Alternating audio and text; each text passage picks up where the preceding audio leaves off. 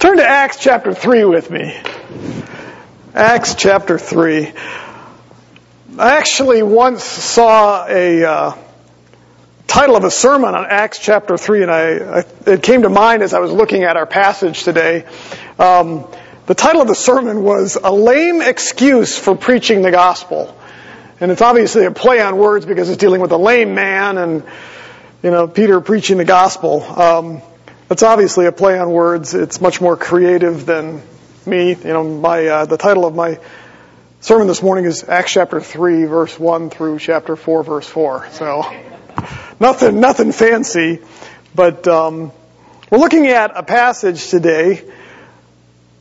It's the first miracle aside from Pentecost that we actually see. There's, depending on how you count them, there's anywhere from 14 to 18 miracles in the book of Acts. And uh, today is the first one that we actually see. We're going to kind of break this down. Um, more often than not, I usually break down messages into three or four sections. And so today we're going to look at three primary sections of this. The first one is going to be the revealing of the miraculous. We're going to see the actual um, healing take place of this lame man.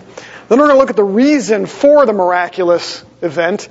And then lastly, we're going to see the reaction to that miraculous event. So as you see, we did some alliteration there. It's about as creative as I can get um, the revealing, the reason, and the reaction to the miraculous. So we'll look at that. Let's look at uh, how this uh, miracle today is revealed to us. We're going to read uh, verse uh, 1 through 10 this morning. We're going to start with. Let me go ahead and read that. We see now Peter and John were going up to the temple at the ninth hour, the hour of prayer. And a man who had been lame from his mother's womb was being carried along, whom he had used, or whom they had used to set down every day at the gate of the temple, which is called Beautiful, in order to beg alms of those who were entering the temple. When he saw Peter and John about to go into the temple, he began asking to receive alms. But Peter, along with John, fixed his gaze on him and said, Look at us. And he began to give them his attention, expecting to receive something from them. But Peter said, I do not possess silver and gold, but what I do have I give to you. In the name of Jesus Christ the Nazarene, walk. And seizing him by the right hand, he raised him up, and immediately his feet and his ankles were strengthened. With a leap he stood upright and began to walk. And he entered the temple with them, walking and leaping and praising God. And all the people saw him walking and praising God, and they were taking note of him as being the one who used to sit at the beautiful gate of the temple to beg alms, and they were filled with wonder and amazement at what had happened to him. So what we see here is actually something that Luke promised from Acts chapter 2 verse 43, or described rather. Look at uh, verse 43 of chapter 2. It says, Everyone kept feeling a sense of awe, and many wonders and signs were taking place through the apostles. We see the same thing in Acts chapter 5 verse 12, where Luke wrote, At the hands of the apostles many signs and wonders were taking place among the people, and they were all with one accord in Solomon's portico. So what we see actually take place today is the first of one of these miracles that Luke told us were taking place. Um, if you want a breakdown of it, there's a total of four healings, two resurrections, four personal liberations, which are exorcisms. There's three judgment miracles and one preservation miracle. Paul gets bit by a snake and survives. So it's a variety of things that take place in the book of Acts. Um, we have another four instances with Stephen, Philip, and then um, Barnabas, and even the Apostle Paul. Um, perform a number of signs and miracles. And so throughout the book of Acts, what we really see is the bulk of the miracles that take place, the healings, the exorcisms, uh, and whatnot, take place through the hands of primarily the apostles, including Paul, who was an apostle untimely born. But then a few others are performed by people like Philip, Barnabas, and Stephen. But generally, it's the leaders. If you remember about um, Philip and Barnabas and Stephen, they were also leaders within that early church. And so what we primarily have is throughout the book of Acts, the leadership that God had put in place to help to build the early church were given the ability to perform signs and wonders and miracles. Now, we know elsewhere in 1 Corinthians chapter 12 that um, there were likely others within the church, non-leaders necessarily, who were also given abilities to perform signs and, and, wonders and other things. But what we primarily hear about are the leaders within the gospel or within the uh, book of Acts. Now, this particular miracle here takes place in a very important place. It takes place at the temple.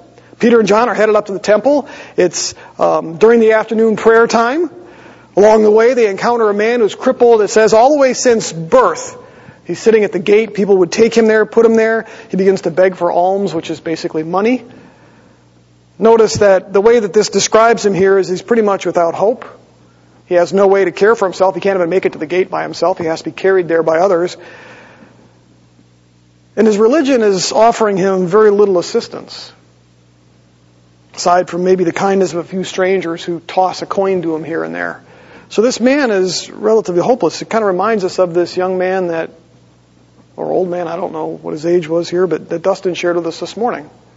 Not a whole lot of hope there. The only thing he's got going for him is maybe he can beg for a little bit of money to buy some food or whatever. What he does receive, though, is what's shocking about this passage. In the name of Jesus, he receives a miracle beyond his imagination. Now, it wasn't just the ability to walk, because what this describes is actually new life and a new relationship with his Heavenly Father.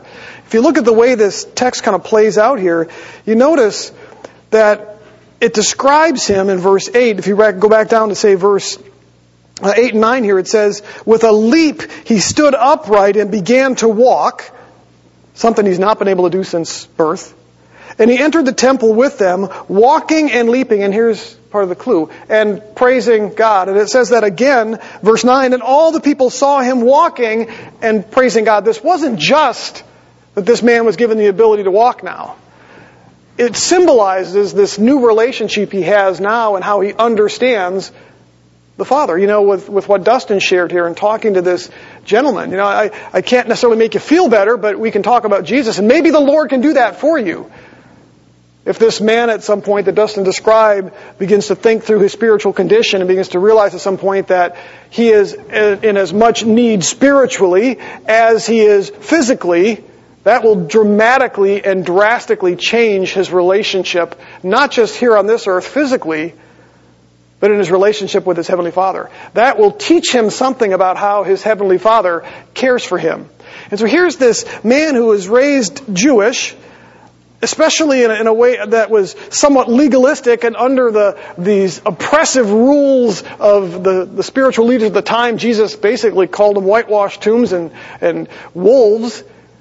What this man had been exposed to was religion, and the best his religion can do for him is to drop him off at the gate. He's not even going in to worship because most of the most the, the lame were considered not worthy of going into the temple. It really wasn't an Old Testament command. Some have tried to say that it is, but it has nothing to do with that. But the, the way the Jewish population understood it is the lame weren't supposed to go in and worship. And so the best his religion could offer him was to sit outside the gate and beg. Can you imagine being a somebody who loved the Lord and you walk up and you basically take this guy and you drop him off at the gate and you go in yourself? And so what this man experienced here was not just this new physical life of being able to walk, but a new spiritual life as well, a whole new understanding of his heavenly father. All because of this miracle that took place.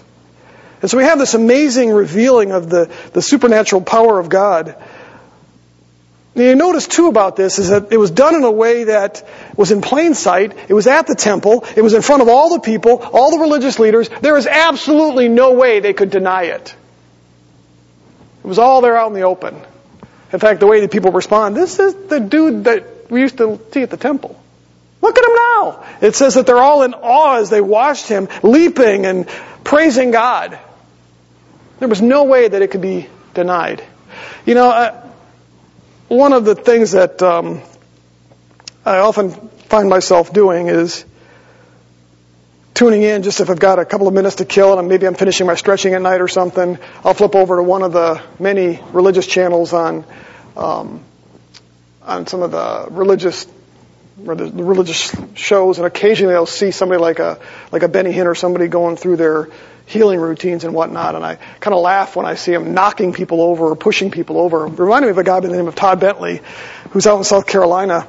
Um, he was referred to as the punching pastor because the way that he would heal people was to physically punch them or to kick them somewhat violently. And I noticed he was in the news the other day because he actually was removed from ministry, not because of that, but because of some sexual immorality. Well, he's now back saying that the Lord has been visiting him with angels and gave him a 25 year plan to be back in business now.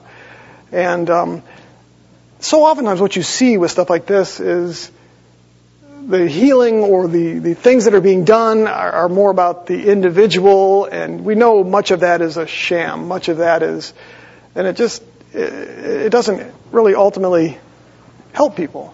And I kind of look at that and I look at some of those things that today get sold as popular healing or whatnot by men like him. I'm not suggesting everybody's like this, but certain men that we see that sort of are on the television or we see them out doing stuff like this, and much of that is just artificial. It's not like what we see here where it's something that absolutely cannot be denied. There was no glory in this for Peter and John. They weren't out with the intent to heal this particular day. They were going to the temple to pray. There was no money that exchanged hands here. In fact, even though the guy needed money, nothing changed hands. And so it's very different than what maybe what we see today in some circles. This was an undeniable, miraculous event. And again, I'm not saying that doesn't happen today. What I'm saying is that so much of what we see today isn't like what we see here. And so this man was given new life. He was given the ability to walk, but he was also given a new spiritual life, a new understanding of his heavenly father. I wish we could do some follow up with this guy. Meaning, where was he five years, ten years, fifteen years later? You know, I would imagine that he was a different man, knowing what Christ can do. And if he did this for him physically, imagine what he would have done for him spiritually. Now, as important as this miracle was for this particular man, the story doesn't really end there because most of the time miracles like this have a much bigger purpose. And so I want to just do a little bit of theology here, if I could, as we work our way through this. I want to look at the reason why this was done. Now, from a general standpoint, when it comes to miracles, signs, and wonders in the Bible, as a general rule, they're used to authenticate not only God's messenger, but the message. There's almost always some message attached to the miracle. It is normally the gospel. Okay? And so one of the things that miracles do in the, in the New Testament is that they authenticate the one who's there doing it and the message that he's come to bring. And so we have the authentication of the messenger and the message itself. And that's in a general sense. So every miracle has that purpose, if you will, to authenticate the message and the messenger. Um, think about Moses. Go back to, uh, let's see, Exodus chapter 4.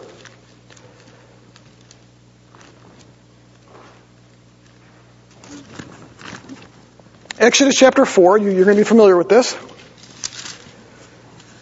Starting in verse 1. Then Moses said, What if they do not believe me or listen to what I say? This is where God has told, his, or told Moses to go back to the Israelites. Go back to the Egyptians and, and rescue God's people. What if they don't listen to me? Moses said. That's a good question. You know, he's going up to the Pharaoh, right? The Lord has not appeared to you, is what the Jews were going to say to him. So the Lord says to Moses, What is that in your hand? And he said, A staff. Then he said, Throw it on the ground. So he threw it on the ground and it became a serpent and Moses fled from it. But the Lord said to Moses, Stretch out your hand and grasp it by its tail. So he stretched out his hand and he caught it and it became a staff in his hand. That they may believe that the Lord, the God of their fathers, the God of Abraham, the God of Isaac, the God of Jacob has appeared to you. The Lord furthermore said to him, Now put your hand into your bosom. So he put his hand in his bosom, and when he took it out, behold, his hand was leprous like snow. And he said, Put your hand in your bosom again. So he put his hand in his bosom again, and when he took it out, behold, it was restored to the rest of his flesh. If they will not believe you, or heed the witness of the first sign, they may believe the witness of the second sign. But if they will not believe even these two signs, or heed what you say, then you shall take some water from the Nile and pour it on dry ground, and the water in which you take from the Nile will become blood on the dry ground.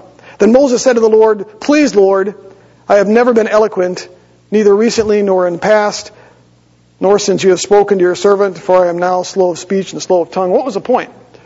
Basically, Moses was given the ability to perform these signs to validate himself as being there under God. In other words, as he would go to the Egyptians, as he would go to Israel, he says, Lord, what if they don't believe me? And he says, You're going to perform signs and miracles in front of them so that they might believe that you are doing this by the God of Jacob, or Abraham, Isaac, and Jacob. So they were a way to authenticate not just Moses as the messenger, but also the message that Moses would deliver, which involved the ten plagues, but also the name of the Lord I am has come to rescue you. We're leaving here. We're going to the land of Canaan. All that Moses came to preach and teach would be authenticated by the ability to perform the signs and the miracles from him. We see the same thing with the, the uh, prophets of the Old Testament. Think about Elijah. Anybody remember? Twice Elijah called down fire from heaven. One time was to consume 400 prophets. You think they believed after that? I know at least the 400 did. And so signs like this, or miracles, the ability to do these supernatural things were given to authenticate the message and the messenger. Jesus did miracles for the same purpose. In fact, you can just look this up on your own, but Luke chapter 7, verse 22, John chapter um, 3, verse 2, Jesus specifically states that he would do miracles specifically to authenticate himself as God's son, but also the message that he was now preaching to them. We see the same thing with the early church. That's what these miracles in the book of Acts are about. They're authenticating the apostles as messengers of Christ, but also the message that they're preaching. And we can see why that would necessarily help. You know, if, if um, Dustin had the ability when he walked up to this man to basically say, I'm going to tell you to walk in the name of Jesus Christ, and if God had given him the ability to do that, and this man all of a sudden can stand up and can walk, maybe he might then listen to the spiritual message as well and say, there's something different about Dustin, and there's something different about the message. Now we'll see a little bit later that it doesn't guarantee just because you see the miracles that you'll believe, but that's the purpose. They're a way to authenticate, and I, I praise God for that. You know, people always talk about blind faith. There's nothing blind about what we believe. We have historical evidence to what we believe. We see changed lives. But we also have the evidence of miracles and signs and wonders performed by those that, that God has used to deliver the message to us, especially within that early church. And think about how important that might have been. You know, we sometimes wonder, why don't we see as much of this today as maybe we do in the book of Acts? Well, first thing you have to remember is that we see 14 to 18 episodes in the book of Acts that covered a span of 30 to 60 years. We don't know how, how common it was to see it during that early church. We just know that it did happen. Okay? We do see miracles today that take place. I was listening to a, to um, Francis Chan not too long ago, who's recently basically left his church here and decided that he wants to be a missionary, and he's gone out into parts of the world where they are just begging to hear the gospel, and he said he was shocked because he actually has seen things take place that he could only describe as supernatural events. And this is a man who has, in the past, sort of denied that that existed today. But he's like, I'm a bit shocked. But he's in a place where people are begging to hear the gospel, and he said maybe that's why it doesn't happen in America quite as often. God didn't leave us just to be blind and to accept things. I mean, he, he knew that the Jews, especially in this early church, the first few years as they're preaching to the Jews, he knew the kind of pushback and the slack that they would get from the leadership, and we see that in this book. And so by seeing signs and wonders by the apostles, all of a sudden, who do you think they're going to trust? Going to trust these leaders over here walking around in their fancy clothes who have oppressed us for years, who don't even believe in resurrection. Or all of a sudden these men who are fishermen, they're uneducated and they're preaching these amazing words. And oh, by the way, look at the people that have been, we're going to, we're going to see, I think in a week or two, there were so, they would drag people out to the temple and there were so many people there that they would have to leave them in the streets. And people were lining the streets just so that as Peter would walk by, his shadow would fall upon them. And they would be healed. God knew what he was up against, if you will. And so the signs and the wonders and the miracles were designed to authenticate what was going on. And so that's exactly what we see taking place here. And so that's, that's what happens in a general sense when we see miracles. But you know what? There's something else. And this is, I think, critical to our passage today. When it comes to individual miracles, there's often a more specific purpose to that specific sign or wonder or miracle or healing. And we see three of those today. So let's look at this particular miracle with this particular man and see what the purpose was. Because while there's a general purpose of using it to authenticate the message and the messenger, when it comes to the specific individual miracles, they have a specific purpose generally as well. And you see that throughout the book of Acts. And so let's look at this. There's three of them that I could identify. One of the purposes that we see in this particular uh, miracle is that it was to glorify Christ and exalt his name. Two pieces to it. To exalt Christ, or to glorify Christ and to exalt his name. Look at verses 11 through 12 of chapter 3. While he was calling to Peter and John, all the people ran together to them at the so-called Portico of Solomon. That's a giant area. We're going to talk about that, I think, in a week or two. Um, the, so, the Portico of Solomon, full of amazement. But when Peter saw this, he replied to the people, Men of Israel, why are you amazed at this? Or why do you gaze at us as if by our own power or piety we made him walk? In other words, Peter says, This isn't us. We didn't do anything special here. Quite opposite of what I see sometimes on some of the channels on DirecTV. You see, Peter starts by denying the misconception, or the, this misconception that he and John had healed a man by his own by their own ability or power, something they possessed. But then look at what he does in 13. It says, "The God of Abraham and Isaac and Jacob, the God of our fathers, has glorified His servant Jesus." And so we find our first clue there. God healed the man through Peter and John in order to glorify His Son, Jesus Christ. It was all about Jesus Christ. He was the one that would receive glory, not Peter and John. They would push back on that. But you notice he says the God of Abraham, Isaac, and Jacob. That's actually, I think, important here because that phrase is used to refer to God as the God of promise. Something Peter reflects on repeatedly in the verses that follow as he preaches. And so Peter says, you know, it's the God of Abraham, this, this God of the promise. And we'll see what he, that he promised what's taking place here long ago in the scriptures. Notice too, he says, he refers to Jesus here as his servant Jesus. That's a messianic phrase referring back to Isaiah chapter 53. At the end of Isaiah 53, the Lord said, Therefore I will allot him, Jesus, a portion with the great, and he will divide the booty with the strong. In other words, the popularity, if you will, the royalty, the influence that Christ would have. He would raise him up and he would magnify Christ. It's a part of the suffering servant from Isaiah 53, and that's why Peter refers to him here as the servant Jesus. He did this. So the God of promise has glorified his son Jesus Christ, the servant from Isaiah 53. He has raised him up. He has glorified him up. That is what this miracle is about. All attention is now on Jesus. It wasn't about the man. They're all looking at the man in awe, and Peter is saying, No, look at Christ who did this. The Lord is glorifying him. It's by him. Don't look at the man. Look at Jesus. We're also told that he did it to exalt the name of Jesus. Isn't this, this is important too? Jump down to verse 16. He says, and on the basis of faith in his name, it is the name of Jesus which has strengthened this man whom you see and know. And the faith which comes through him has given him this perfect health in the presence of all. Notice he mentions the name of Jesus there twice. Verse 6, he actually says, In the name of Jesus the Nazarene, walk. Verse 16, he says, On the basis of faith in his name. It's in the name of Jesus that this man has been healed. We know that what Peter's talking there about faith in the name of Jesus is a reference to faith in Christ himself. It's synonymous. Later on, he says, and the faith which comes through him, through Jesus, has given him perfect health. And so, this idea of faith in the name of Jesus is another way of saying faith in Jesus himself. But why is it that we see this emphasis on the name? We actually see that in other parts of Scripture. The importance of the name of Jesus. Why do we call him Jesus and not something else?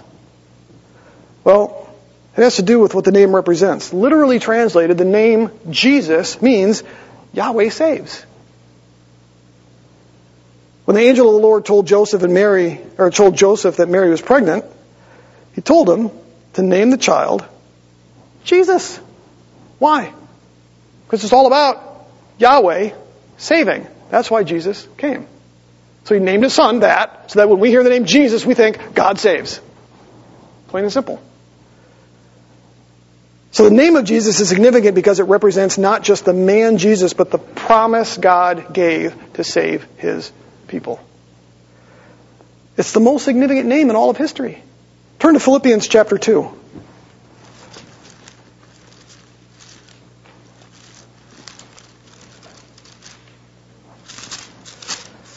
Philippians chapter 2, starting at verse 5. You know this passage.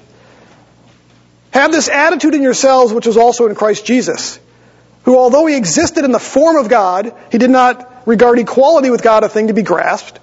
In other words, he didn't stay in heaven, but he emptied himself, meaning that he set aside certain, the use of certain attributes. He didn't get rid of attributes, divine attributes. He simply set aside their use by taking on the form of a bondservant, human, humankind, and being made in the likeness of men, but being bound or being found in appearance as a man, he humbled himself by becoming obedient to the point of death, even death on a cross.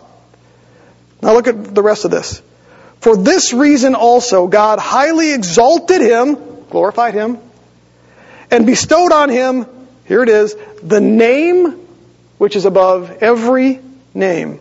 So that at the name of Jesus every knee will bow of those who are in heaven and on earth and under the earth, and that every tongue shall confess that Jesus Christ is Lord to the glory of God the Father. The most important name in human history is five letters. Jesus. And so the first purpose we actually see here for this specific miracle was that God was going to use it to glorify His Son Jesus Christ and to exalt His name and make His name known.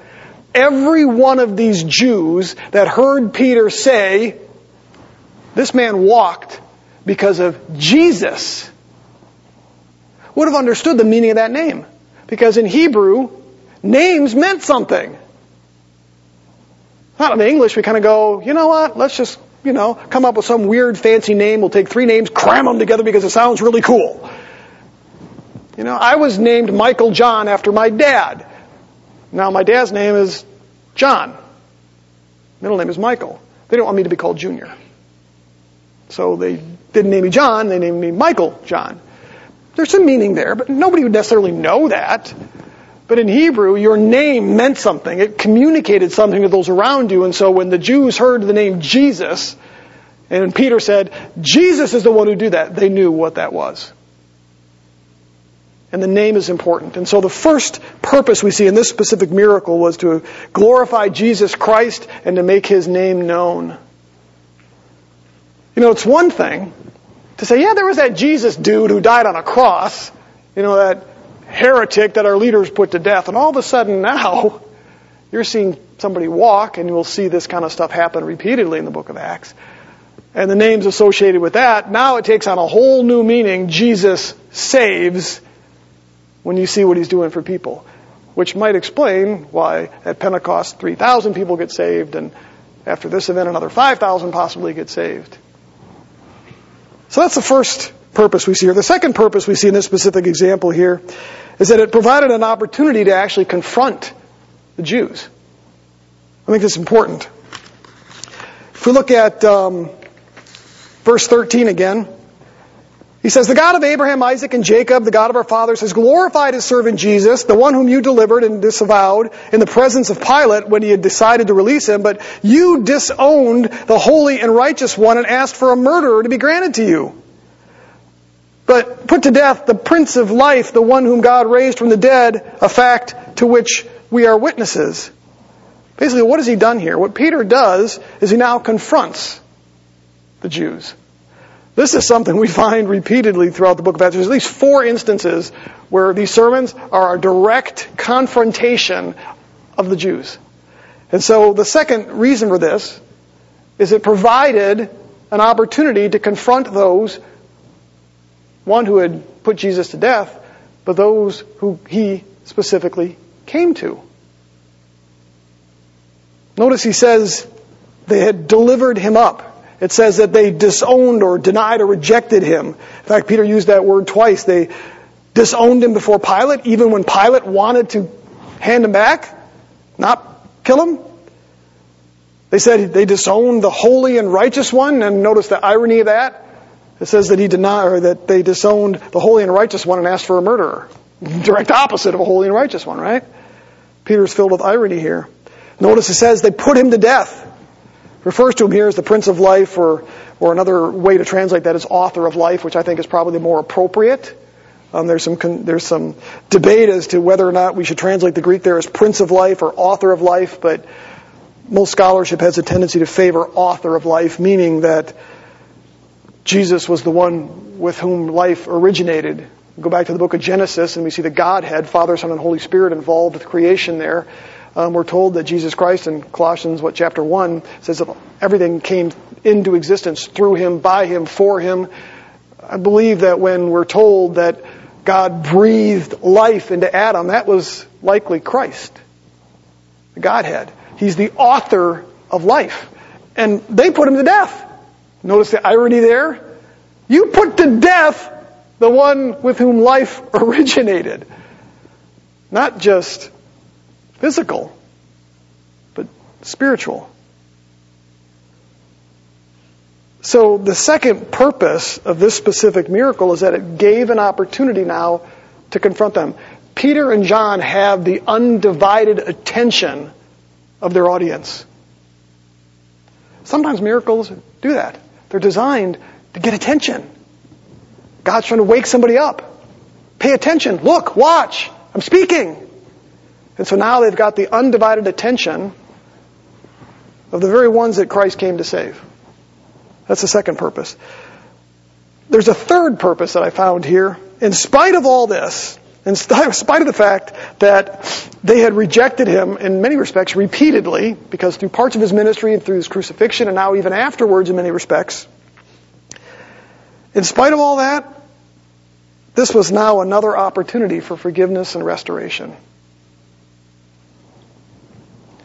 So it not only was used to glorify Christ and exalt his name, not only was it to provide an opportunity to confront, but it was yet one more opportunity to give restoration and forgiveness to God's enemies.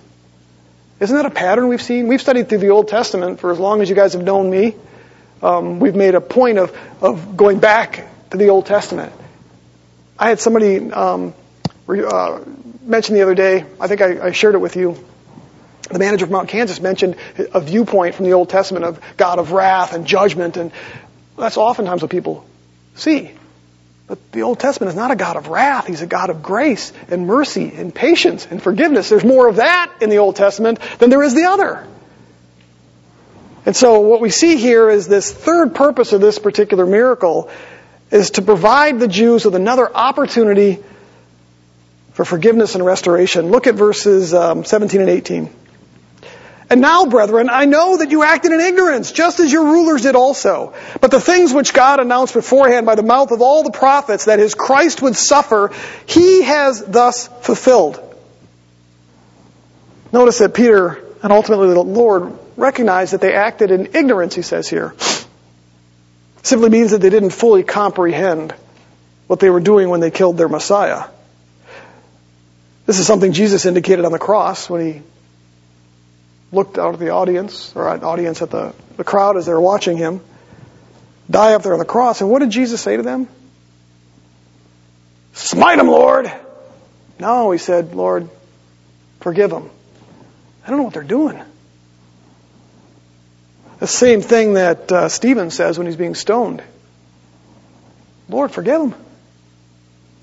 I don't know what they're doing. There's this ignorance. Their actions, however, did not thwart the Lord. They attempted to put him to death, but it was only so that the Lord could raise him up. Something we have to keep in mind about ignorance here is that um, it may explain actions, but it never explains away the guilt. You know, we were familiar with the American idiom, ignorance of the law is no excuse. Um, look at Acts chapter 17. Acts chapter 17, just two verses, 30 through 31. This is Paul preaching. Therefore, having overlooked the times of ignorance, God is now declaring to men that all people everywhere should repent. because he has fixed a day in which he will judge the world in righteousness through a man whom he has appointed, having furnished proof to all men by raising him from the dead. And by signs and wonders I can add in there. So the Lord overlooks ignorance for a time, but ultimately will stop overlooking the ignorance and will call men to account. And so Peter, as he looks out at this crowd, says, All right, you're all a bunch of ignorant fools. You didn't know what you were doing. But now it's time to call you to account. And so the Lord gives them a second chance here. Notice that it's through repentance, though. Look at verses 19 through 26. Therefore, repent. Doesn't that parallel what we just read?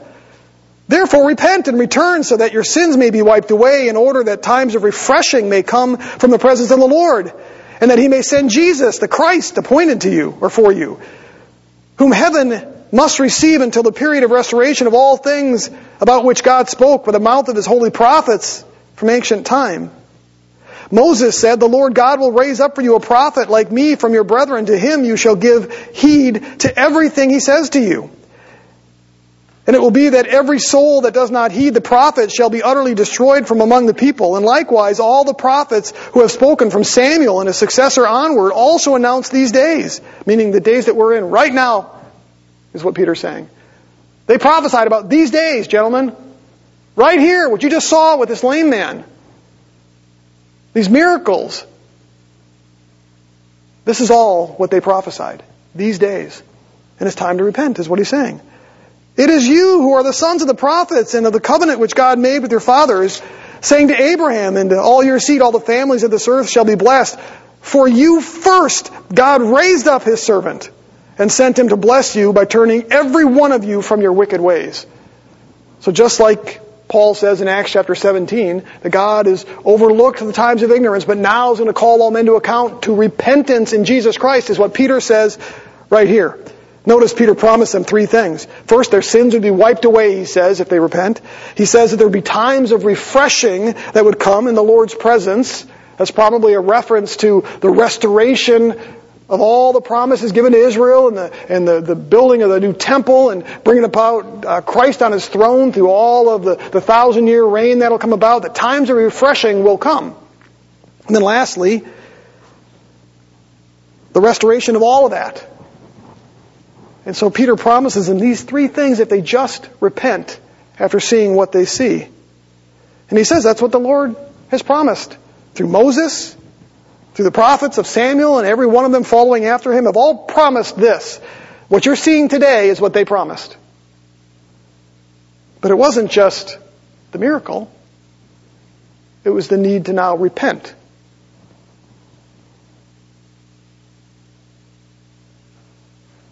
Peter's audience was the intended recipients of what the prophets had promised. And he's essentially saying, this is what we've been waiting for. This is what we've been waiting for. They were descendants of the prophets, it said. Notice he tells them, he says, it was for you that God raised up Jesus. He raised him up so that he might turn you from your wicked ways. Basically, he says it's not too late. So after you saw him walk this earth for 30 years, as you saw the miracles and the signs and the wonders Jesus performed, as you rejected him, as you called for him to be crucified, after the witness of the resurrection, where he walked this earth for 40 days and you heard rumors and stories of this Jesus having been raised from the dead and you still rejected him, now you see him raise up this man and he's able to walk and praise God. What are you going to do? And so the third purpose of this specific miracle was so that God might give them yet one more opportunity before judgment. In many respects, this is your last chance. The times that the prophets promised, when God would overlook your ignorance up to a point and bring judgment, we're in those days. This is what it all is led up to, folks. And so the purpose of this miracle here included this one last opportunity to give salvation, forgiveness to those who had rejected him. That is an amazing God, isn't it? How many of us would said would have said, "Forget it, man. We're done with you."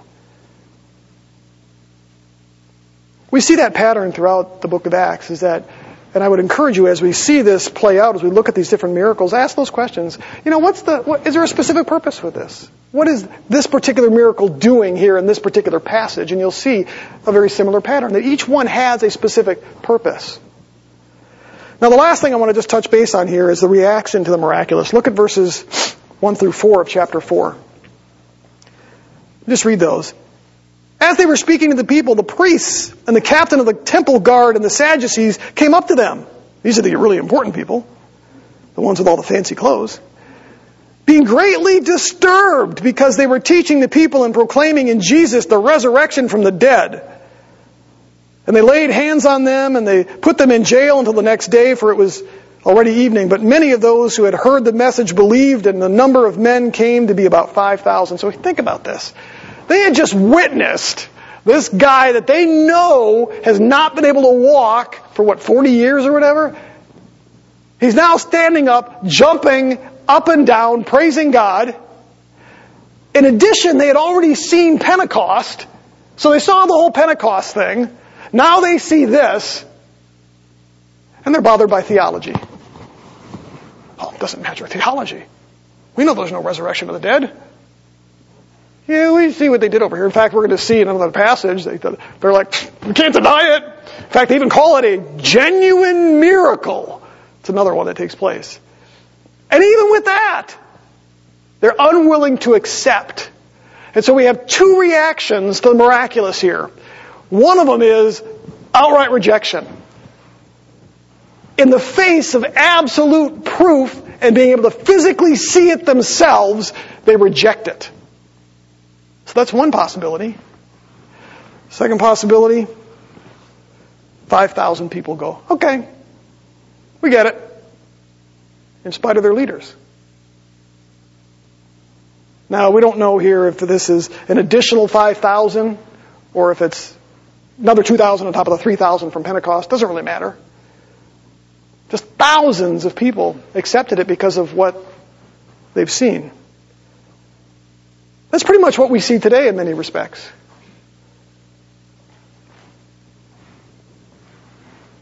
I was reading some something. Amy posted this this morning. It was from a Not the Bee article, and it was about. Um, apparently, was it yesterday? Was the de-transformation day for people who had claimed to be transgender or other things um, at some point in their life, but then came to realize that, that, that it was not true, and so they detransitioned. Many who have gone through and had parts of their bodies removed and, and all kinds of other stuff. And so, yeah, it must have been yesterday or the day before was their day. And so there's a Twitter hashtag that they would post. And I had heard about that in the past, but I was reading through a bunch of the, the tweets that these people, and I was struck by a couple of them who had basically said, you know, when I transitioned, I was praised. But then when I detransitioned, it was the direct opposite. Nobody celebrating me coming to realize who I really was, meaning I was a girl, I thought I was a guy, now that I realize I'm really a girl, nobody celebrates that. And I just thought to myself, you know,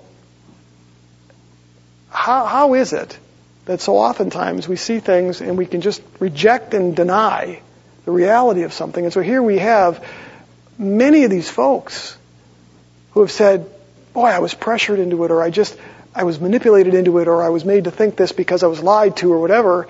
And now that they come out and they say, no, that all gets rejected. I, you know, and that's kind of what we see here with the miraculous. The world around us can see lives changed by Jesus Christ. But they often will still reject the message of the gospel.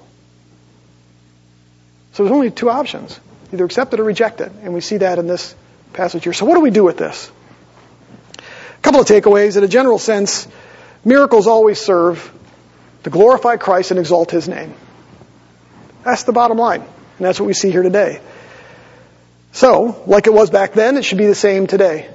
when it comes to miracles that we may witness today, they should always serve to glorify Christ, not the individual. They should always be associated with the name of Jesus Christ. Second takeaway is that miracles generally have a more specific purpose, and depending on how you count them, again, there's maybe 18 in this book here, they always serve as a catalyst. And what's interesting is in the, in the book of Acts, they almost always serve as a catalyst for the gospel. Not just to help somebody, not just to benefit somebody, but it's always associated with the gospel, and so it should be the case today. And that was, again, I want to call him Jackie Chan, but Francis Chan. That's been his experience. And this, this is not an endorsement of, of Chan. There's certain things I agree with and certain things I don't, but, but that seems to be his experience now. Is it's associated with the gospel, and that should always be the case. Sometimes they're used to deliver people. Sometimes they're used to encourage believers. You know, Paul, when he got bit, I'm sure it was an encouragement to him when he survived the snake bite. But it was also to serve as a witness to those around him. Sometimes they even serve as warnings to believers. We have a couple of those miracles in the Bible too. Ananias and Sapphira, that was a warning. And so we have, we have these individual specific purposes for miracles. But again, they're almost always associated with the gospel. They're always to glorify Christ. They're always to exalt His name. Never about the individual, whether it's the one being healed or whether the one performing the healing. Last thing I want to point out here is that witnessing and believing in miracles doesn't save anybody. Simply believing a miracle, admitting that it was real, doesn't save anybody. What saves? There's no other name under heaven given to men by which they must be saved. I know people who believe in miracles that don't believe in Jesus Christ. In fact, I mentioned before there was a, there's a a gentleman that um, has done a lot to help with the understanding of, of biblical events in the Old Testament and the evidence for them, who completely rejects the message of the gospel, but he looks at the Old Testament account of what's happening with the crossing of the Red Sea and a bunch of this other stuff as God intervening in history. You can believe in a miracle without knowing Jesus Christ. The miracles are just a means to authenticate the gospel. Can't just believe in the miracle. Got to believe in the name of Jesus Christ.